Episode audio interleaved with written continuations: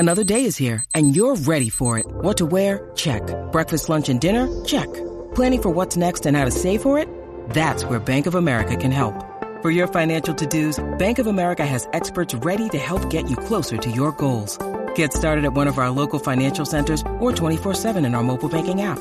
Find a location near you at bankofamerica.com/talktous. What would you like the power to do? Mobile banking requires downloading the app and is only available for select devices. Message and data rates may apply. Bank of America N.A., member FDIC. Hi guys and gals, how you doing? Today I'll be talking about the movie American Fright Fest. Yes, I believe this is a movie that's capitalizing on the release of Blood Fest, right? But believe it or not, American Fright Fest, just like Blood Fest, I super enjoyed this one. Another fun movie, man.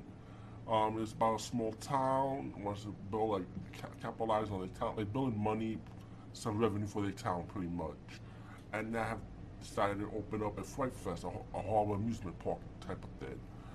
Well, shit gets real when prisoners pretty much escape, and you get them becoming killers, killing people that goes through the Fright Fest. The kill scenes are really good.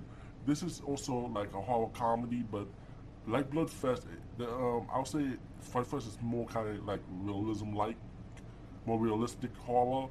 Like, in a way, I would say, like, you know, like more real than going for the comedy. More real with comedy, while Blood Fest is more comedy with the horror, and then more horror.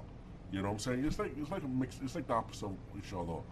But American Fright Fest, I did enjoy it though. I say that this is another movie you definitely want to check it out. And you know what? Make this a movie as a double feature: Blood Fest and American Fright Fest back to back. You will not be disappointed.